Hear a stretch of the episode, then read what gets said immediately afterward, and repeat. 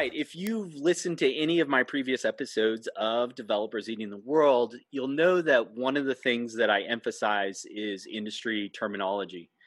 And I think it's really important for everybody to challenge themselves on terms that they throw out there because how you use terminology, how you explain it, matters a lot. It matters in terms of collaboration and it matters in terms of also getting the broader market to understand and adopt technology. So recently, I wrote an article on a term called resilience engineering. When the article was published, it was August 21st on devops.com, and I'll, I'll link the article in the post.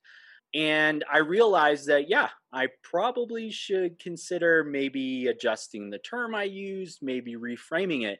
But one of the conversations I had um, was a thread that went on with Will Gallego and John Allspaw. They're neither one of them are slouches in the software industry, and so to check you know what what i was talking about i invited them to join me on the podcast. So fellas if you could both just quickly introduce yourself and and then we'll have a conversation about resilience engineering. So my name is will gallego. Uh, i've been in the software industry in some context for about 20 years now professionally a little bit under that. Uh, i've been at small startups. I've been at fairly uh, big size companies um, I worked with john at Etsy for a couple of years, and I did a stint at Fastly, and now I'm currently at a stealth startup called Jeli, where we're doing some incident analysis.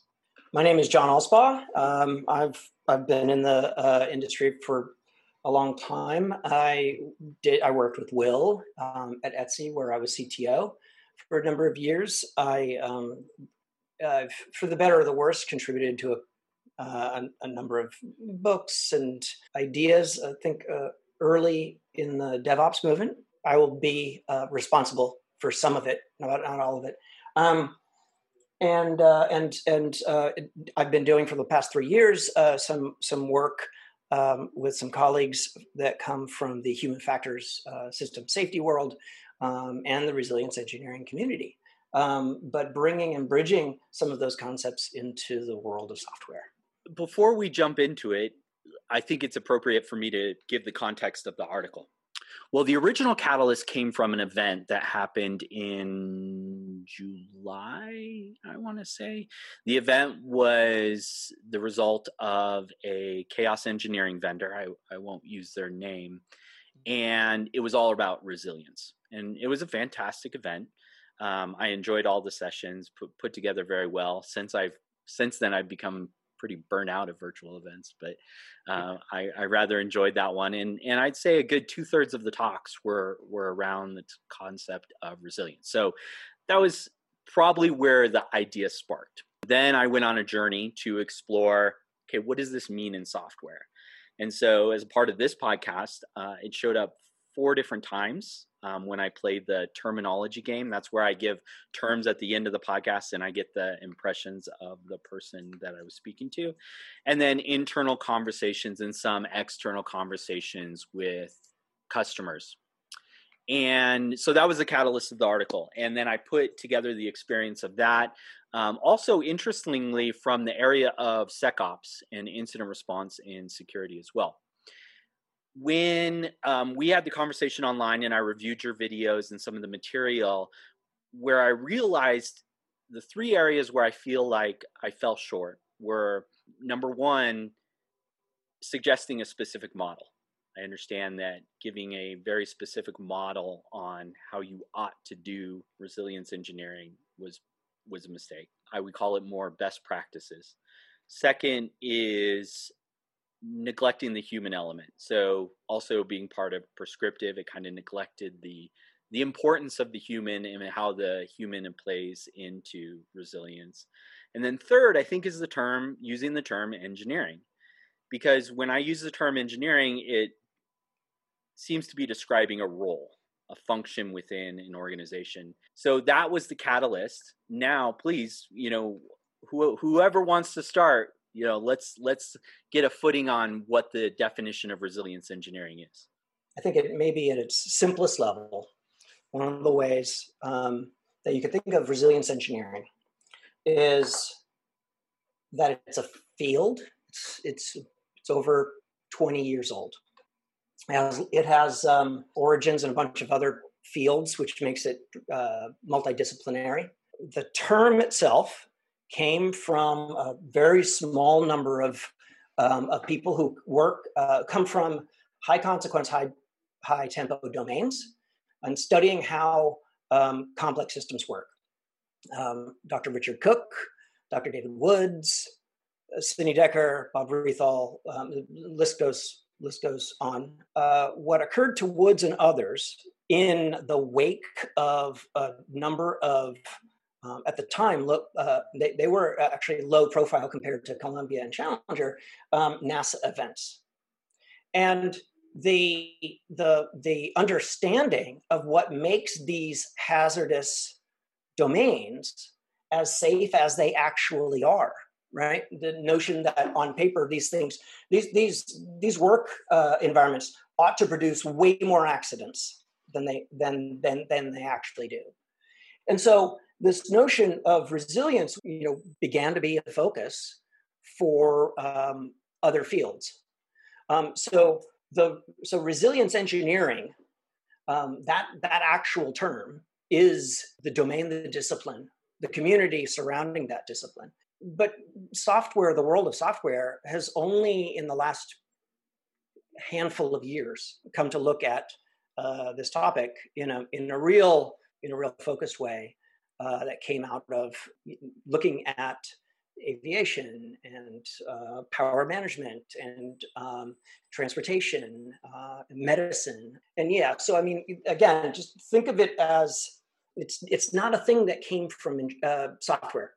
It came from the careful and and scientific influenced look at something that goes beyond preventative design, and this is the significant concept behind resilience, which is that it cannot be the attempt to handle loss of components or subsystems by use of redundancy and fault tolerance techniques. You, that's called robustness in the in, in the terminology. If you want, wanted to say fault tolerance or high availability, then say those things. Resilience is the uh, investment and sustained investment being able to adapt to scenarios that cannot be anticipated and cannot be imagined. Resilience is reserved for the unforeseen. And putting in multiple data centers is a thing that is foresee. You, you, you are anticipating. There's nothing wrong with it. It's just not resilience from the resilience engineering standpoint. Mm-hmm. So, in, and obviously, we're we're kind of all software folks here. Does that twenty year old history of the term resilience engineering bleed smoothly into software? Oh, sure. I would think, I would say, vast majority, I'm sure about everyone, comes to study about safety, human factors. How do we make things better so that next time this happens, we don't trip on our shoelaces? How are we trying to get better at understanding when things go wrong? It's usually from postmortems or retrospectives or whatever you want to call them. And that's how you know I got into the field as well. Started looking at it. I just tell people that if you want to learn about resilience engineering, it's really easy. You started Etsy about 2011. You sit across from John Allspaw for about three or four years, directing the same pod. You attend a couple postmortems, and after a while, it starts to sink in. And So, like, everyone can do that. No sweat. Everyone in industry got that. But um, starting with the, the the gateway of, okay, things are going wrong. Want to learn what happens. What inspired people to make the choices they did during an incident? Why did we think it was the best thing at the time? And how do we learn from that for future incidents going forward? Now, for a long time, we've been saying blameless postmortems is kind of the appending attribute to postmortem. It's not enough to have you know the analysis and how do we look at it? How do we make it blameless? And I think that's where this intersection into resilience engineering really comes into play, where the idea behind blamelessness is that we need to care about the people behind all these incidents.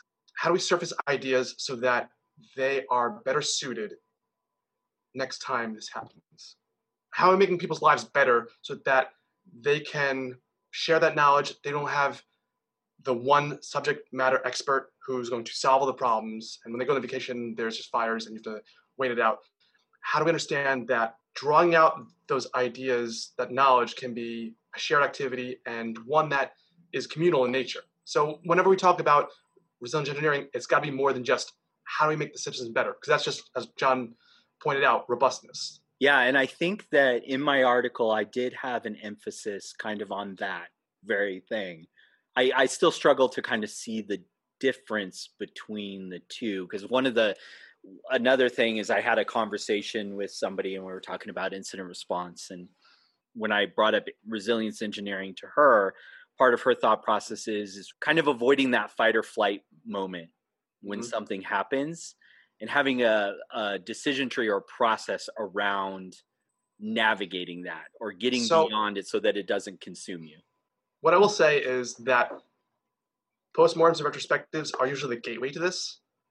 But then once you start getting in the field, you kind of realize how deep does the well really go. And you start moving away from only focusing on here's what went wrong, here's the incident itself. And you start looking at what's our daily activities that are making things better? How are we moving past just the decision making tree of, okay, here's the incident, I chose this, this, and this. Cool, we just repeat that every time and things will go right because the systems underneath that decision making are going to change and shift underneath us. We can't rely on the same decisions we've done last time to necessarily work in all future events. The reason why we use incidents, why we look closely at incidents, has nothing to do with an ability to improve. Without having a, an understanding about where people's attention is, it's difficult to understand what leads them to solve problems in a particular way with their colleagues, by the way. Um, and so j- I just wanted, uh, like, resilience isn't a thing that you go and you plan for because it's it's a it's a thing that help us helps us um, just around incidents. And again, this is a perspective shift. So I, I really I, I, realize I'm asking uh, a lot here. The perspective shift is that all work is cognitive work, especially in software. There is no technical mechanisms we touch and move and touch and, and, and, and, and manipulate. We respond to incidents based on the stories we have in our mind of what the technical artifacts do, what they're expected to do, how they're expected, how we understand them to behave. They're, we're not even rep- uh, manipulating the things. We're getting information, we're seeking out information um, from dashboards and logs and all of that sort of thing to help us recalibrate, better understand the difference between the mental model we have of the system and the mental model that the system is trying to show us. Resilience can't come from software. It doesn't come from software. And this is the perspective shift. This is the, the, the significant sort of hurdle, which is that people are the adaptable element. Only people can adapt and respond to incidents. What is it that makes that that possible? And the, the two short answers are expertise, of which there's even more decades of research around decision making and expertise, and conditions that allow that expertise to be continually invested in and not you know not satisfied because of you know becoming complacent to saying that you have oh you just have the sort of the skills. There's a significant distance between uh, colloquially or maybe everyday understanding of the notion of resilience and where the resilience engineering well the heart of my next question i i actually think was coming from that place. So the next question was going to be around okay, you know, we we've been talking a lot about what happens in prod, like things break, but how do you get your developers, your engineers to build more resilient applications? And that again so, is at the code level or or at yeah. least from my perspective was more at the code level than at than at the the individual level or the team level. Yeah. So I'm going to push on you here a little bit. The code can't be resilient because the code can't do something it wasn't programmed to do, right? The code is going to do exactly how it was designed intentionally right. or not. Right. There is no right? intent in the code itself. Yeah. Exactly. Exactly. Resilience is already in place. It's identifying where it comes from. What is resilience? You go into an organization and you uh, you don't know anything about, and uh, observe how an incident unfolds. All of the messy details the red herrings and the the um, the back and forth as it may be this or maybe that? There's the hedging of bets the the uh, uh, the negotiation of who has authority to to run this command versus uh, versus somebody else. All of that. And stories people will tell you and if you've worked at this company long enough they might somebody might get around to, to pointing out oh well of course when this sort of thing happens everybody knows you call sylvia. Sylvia has esoteric knowledge. Most importantly other people and a large number of people understand that sylvia has this expertise. It's the ability for those people not only to bring to mind that sylvia can help out but also be able to set up conditions where Sylvia can help. The resilience is in people's ability to adapt, but it is the people that resolve the outage. It's not the software. If the team isn't operating at their best, or they don't have the guidance on what being resilient is, then what they produce isn't going to be resilient. Mm. Can you hire, like, should this be a part of your hiring process? You said we can't perform where we need to when we're not at our best. I might counter and say we're never at our best. And that's a hard thing to swallow. It also might be a little bit glib. It's like, yeah, you know, maybe 2020 is a rough year. but we're never optimal. First off, we're people. How do you even measure what optimal is? Is it the lines of code you write a day? Is the you know negative number of incidents you cause, quote unquote?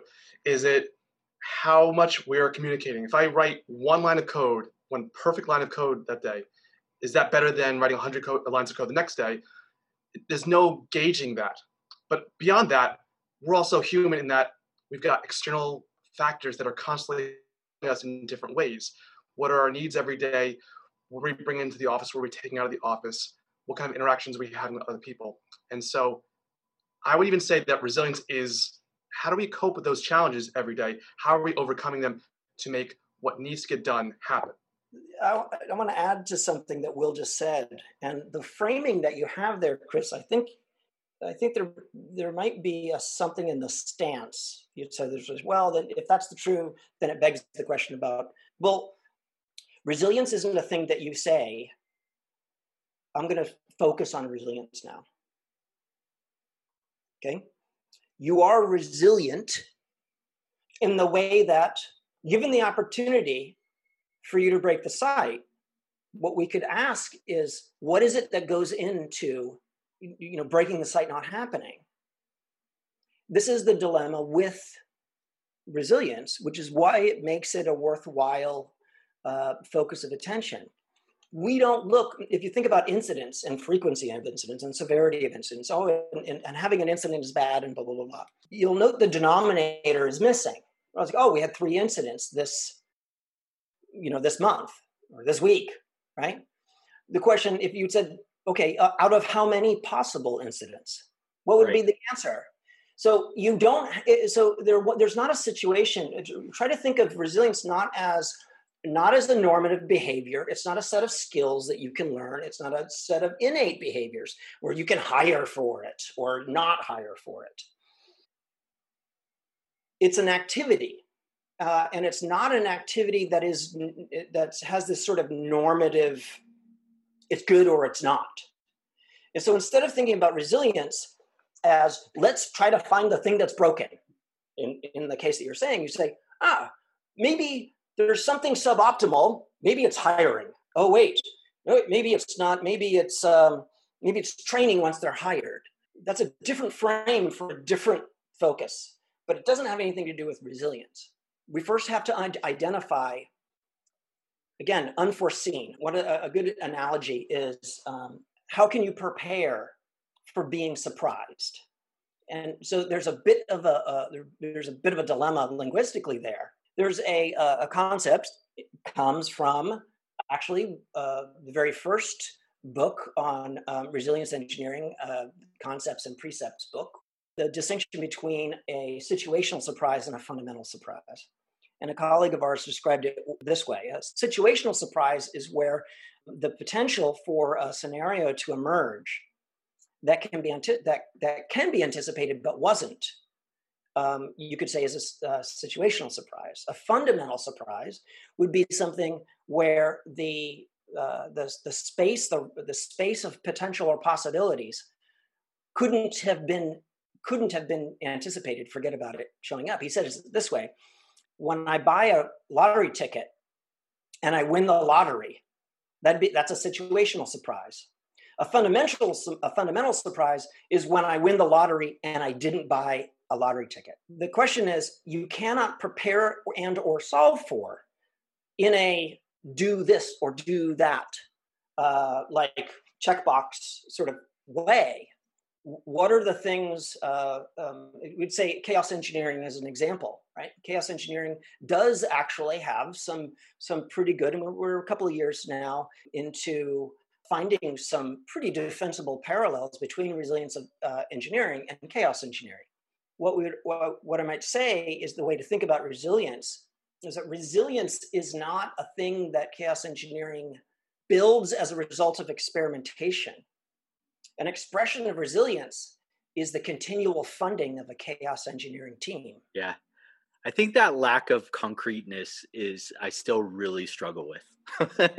Me like, too. It, it, it, it, could be in language and and so forth, but but because what I was gonna okay, so how do we measure success was gonna be my yeah. my next question. Looking at yeah. and and as you said, well, how how could you possibly know? The, because you don't know the world of all the things that could have gone wrong that didn't go wrong. But yet, we're the creators of all those things that didn't go wrong, right? Right. So look, um, how do you measure? How do you measure success? The notion that uh, anticipation and uh, monitoring and learning and responding those activities the presence of those activities especially ah. when you are unable to justify economically those investments. Would that be similar to activities of like measuring test coverage, like mm, reviewing it, code quality? Think about why you would want to measure it. You want to know if you're getting worse or better. Okay. Just say worse or better. Resilience comes from multiple different places. And we're in 20 years on, we're we're really close to understanding um, how to identify it in the wild. Let's take code review for a second, right? Code review is performed at a lot of companies, and it's not an insignificant amount of time that engineers spend on doing that, right? Right. How often do we put a dollar value on how much time that is? I don't know an organization that. Right. So think about it for a second. Here's a significant portion I'm not even going to say it's the majority, but uh, this is real attention. You want people to pay attention, and real energy goes into code review. Now, if I ask for a code review from three or four different people, and it's a bit maybe so oh this is a bit of a tricky one that's why i want to have so many eyeballs on it and they spend some time there there's a, a decent chunk out of each of their days out of each of their salary that they're going to spend on this and if their response in the end is it looks good to me. And then we go ahead and deploy it, and lo and behold, it works out. There's no issues. Was that wasted time? Was that wasted I mean, you, money? You don't really, yeah, you don't actually know, but it's a standard practice. Yeah, interesting, interesting. And wouldn't it be great if resilience and understanding resilience couldn't be known, but looking at and identifying resilience was understood as a common practice. Will, I'll, I'll ask you because, you know, where does like, I, I've been working a lot in the area of pipeline analytics. And one of the metrics that we have in pipeline analytics is unplanned work. Um, one of the metrics or one of the concepts I've been really fascinated with is context switching because that's something very difficult for me. So part of my job is to write a lot of blog content I can't write blog content if I'm in any sort of environment where I'm going to get in, interrupted. Can those be measured, or is it kind of as John said, the fact that you you are measuring? It's not the the measurement of unplanned work; it's the fact that you're measuring unplanned work. So I, I liken it to this. I'm, this is another part where I like to dig into because I don't know the answer to this, and one fascinates me, and two, it feels like a good place to dig into more. How do we understand how we're teaching and learning from, forget incidents for a second, just day to day work? Company says, here, I'm gonna give you a budget of $1,000, go buy all the books, take all the online courses you want. Right. Figure out how you're gonna give me an amount of learning from that dollar amount. And so when you talk about context switching, same idea. Where do these ideas come from? How do we surface these ideas? And how do we understand how we can make that repeatable? That's very difficult for me to understand. And yet I really want to because gaining those insights, knowing when that's it, that's what fixed the site, that's how I know I'm going to write this piece of code or this blog post or this perfect email I'm going to send out to my team. We don't know how we do that. We're trying to gauge that. We're, we're reaching out into different areas. One of your tools for that is I'm going to have this, let me say, cone of silence if I can put it, uh, my, you know, um, understanding on what you're trying to do here. When you write a blog post, you're going to sit down and you don't want any distractions because you need to focus. And I deeply appreciate that because the idea is that distractions are going to have some kind of detriment into what my work is. But you can sit down, you have the absolute perfect scenario for writing a blog post, and yet it's just not coming for you. It's, just I, I, can't quite get it. And then middle of the night or maybe in a shower, I have it. You know, it pops in your head, you know exactly what to write. Even if you don't know the exact words, there's just there's something in the back of your brain that tickles and says, "This feels like something to hold on to." And when we're coming into swing it back to resilience engineering, how do we make those same insights into what our day-to-day work is so that we keep doing what we need to do. It's really hard. I don't know of any direct way to measure that. And I would be very skeptical of anyone saying, we know exactly how to create insights, create team needs to get the exact answers to go. Yeah. Here's the formula for that. And I struggle with this just in business in general. Well, I'll give you an example. In the world of content, so if we put our mm-hmm. marketing hats on and you're producing content, and as all both of you know, developers don't want to be sold. They they want they want to be educated, right? They respond to content that adds value to them, even if they don't agree. Dis, even if they disagree with it. By virtue of disagreeing with it, they're improving their understanding of X. So that's where the idea, you know, that's where we see a lot of really high value technical content out there in conversations and and and so forth. When you take that idea, so if I were to take that idea and said, "Hey, you need to invest in this type of engagement with the the practitioners and developers because you're not there to give them anything fluffy you're not there to educate them on tech you're there to kind of you know take them through the journey. The immediate next response is going to be how do we measure that? And for the longest time i have been talking about this measurement called share of conversation. So it's you look at in a particular conversation let's say it's resilience engineering how often do I or we show up in that conversation as an attempt to try to measure it. What's frustrating to me is I intuitively know how valuable that is. I know how valuable practitioner focused content is to the business. But if I can't make that fit in existing paradigm for budgets around campaigns and how you push content out to the market, it's not going to go anywhere. Like it's not going to get any backing. And it seems like a similar challenge. Yes. Uh, again, I would think about what your what the goal of measure, measure, measurement is. Um, if measuring something to uh, attract and maintain um, budget attention, um, that's that's that's one thing. Uh, to understand how efficient or effective a particular type of work or particular way of working is that all that's that's reasonable. But again like if all you have is a yardstick metaphorically right this and and what you go along there are a lot of things that are very expensive. Some of the most expensive things in software uh, and certainly in tech companies aren't at all given scrutiny when it comes to quantification. Speaking of marketing as far as I can tell, one of the most uh, expensive things you can do as a successful company is do brand redesign. They're they're super expensive. Tell me what how how does the ROI calculation? What is brand marketing? What's the ROI in brand marketing?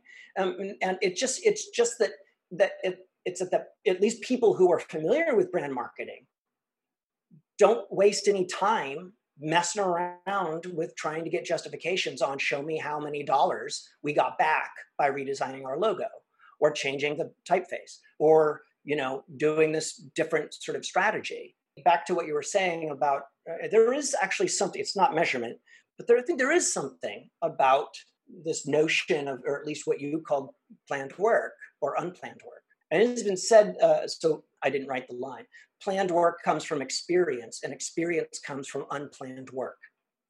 If a context switch provides an opportunity for you to know a thing that you didn't know before all of a sudden a con- that context switch seems really valuable. Not all context switches are created equal. The place that you're in when you have to do a context switch isn't the same from con- from moment to moment. The distance between what you're doing and what you have to switch to isn't is highly variable as well. Um, it'd be one thing if all context switches means i'm writing hello world to i'm mixing paint right? Or you know fixing a doorknob right? And there's like a significant sort of distance there. Yeah again a lot of these topics are around problem solving detecting problems uh, assessing what the problem presents to us and whether or not we need to even pay attention to it. Uh, understanding this uh, at, a, at, a, at, a, at a cognitive work level is, is, a, is a huge part of what resilience engineering is about. I mean, obviously, both of you have this deep understanding of of the need and the fact that this this is a thing. How and who in an organization would take this on. Uh, earlier in the intro, I said, I feel like the fact that I used engineering in my post and I didn't just focus on maybe just the concept of building for resilience or, or something that I guess is more tactical but not resilience engineering, it, it almost implies that it's a role. Or do you think it's going to be a role? Is it you know who whose job is it to to take this on yeah it's everyone's everyone's to do which part i'm actually curious what you're talking about well i guess i guess stewardship in a way like a stewardship you, of what well unless you have a critical mass of people in, within the engineering organization understanding the importance of this then i i just don't see how you're going to get any resources or energy behind you, it so behind what? Behind what activity? Resilience engineering. And what is that again? So there's understanding resilience in a rich, en- rich enough way to amplify and enhance the resilience that's already in that's already there. That's the issue. Resilience is already happening. It's already happening. What you see, what what what the, the expression of that resilience is uh, come, comes from a bunch of different places, but we tend not to again this is the absence of incidents it's it, it we don't reckon people just say oh that's not resilience that's just regular work. Yeah exactly. And so uh, now if you were to ask uh, what would be a role so in aviation if i were to paint with broad strokes where identifying resilience comes from is largely comes from world domain practitioners that otherwise you know 10 years ago would have been called human factors. The people who design cockpits the people who design uh, air traffic control um, displays and tooling and that sort of thing. So much in the same way um, medstar is a great example. It's a, uh, a conglomerate of hospitals and clinics around the dc area. MedStar has a group of researchers that is focused on uh, human factors uh, understanding, and they'll go into surgical trauma units and and study how work gets done.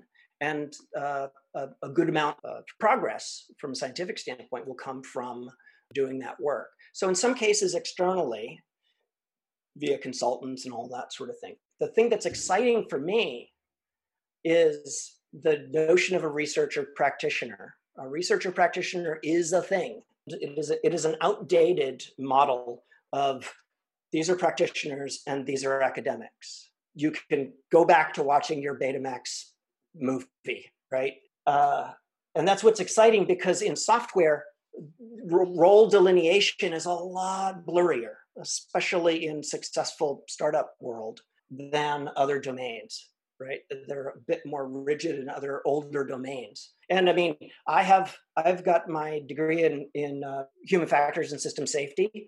There are a handful of people in the industry in software at least a couple of which were the original uh, chaos engineering team are doing their degrees. Um, but there are also people who are not getting a degree but are doing the work. Thai Wood is a great example of somebody who's been writing what he's learning for a, um, a newsletter called Resilience Roundup. Um, Lorin Hochstein from from Netflix uh, has been writing quite a bit. You know, seeing through the eyes of some of these concepts through this growing, pretty quickly growing community in software is exciting because it doesn't it doesn't look like that. That's a thing that we have over these other sort of uh, more established domains. Will, what are you most excited about in the area of resilience? I want people to start thinking about the good they do every day. That sounds like a really succinct, like trite comment, but I mean it in the sense of not just I'm gonna go there and give my best. It's realizing that every day we are making the internet work, and it's not just about how we're preventing things going wrong. We're starting to evolve within software engineering from this these baby steps of just like figuring out here's what blew up. We're going to fix it. We're going to move on. It's like, no, no, no. Hold on to that. Don't feel bad about that. Sure, that's the blameless stuff. But also, what are you doing today? What are you doing tomorrow? What is the things? What are the things you keep doing that is making everything happen? And I think once we start really pushing on that, it's going to allow us to really figure out that it's not just about I'm gonna hit the deploy button and hope nothing breaks. It's I'm gonna push the deploy button and I'm gonna make things better. I like that. I like ending on the positive. the positive. I mean, I can't say that I'm, you know, the the part of me who's like, give me a checklist, and then tell me when I've done a good job. You know yeah. that that part of me, I I can't shut that part up. But you know, having a deeper understanding of first of all, what you said at the very beginning, which is a paradigm shift. It's not your code. You're not making your code more resilient because the code is going to be whatever you output the code to be and it's going to do whatever its job is. That code still has to come from some process internally that produces that code. And you're making decisions, whether you know it or not, to make that code resilient. And it's kind of creating the exercises, the practices, the ether, the, you know, whatever that allows that to be better and it's an exercise that you're doing always. Yeah it's exhausting and rewarding at the same time and not every day you're going to strike gold but you know when you do it feels like you know the sky opens and things are are getting a little bit better. When you look at engineering teams and organizations etsy twitter google wherever it is and if you were to get them all in a room and be like okay you know you you you maybe you take two completely disparate engineering teams where clearly one team is performing so so, they're doing their job, and then another team is just super high performing. I don't think you could go to any of those engineering managers and say, Did you hire the right people? I think they all believe that they hired good talent. I don't think they're like, No, we chose to get the mediocre engineers. I don't think anybody's going to say that. So, what makes them different? Why is one more high performing than the other? And so that that in a way is a metric because it but it's it, just happens naturally. Like clearly there are better high performing engineering teams than other engineering teams. It's yeah.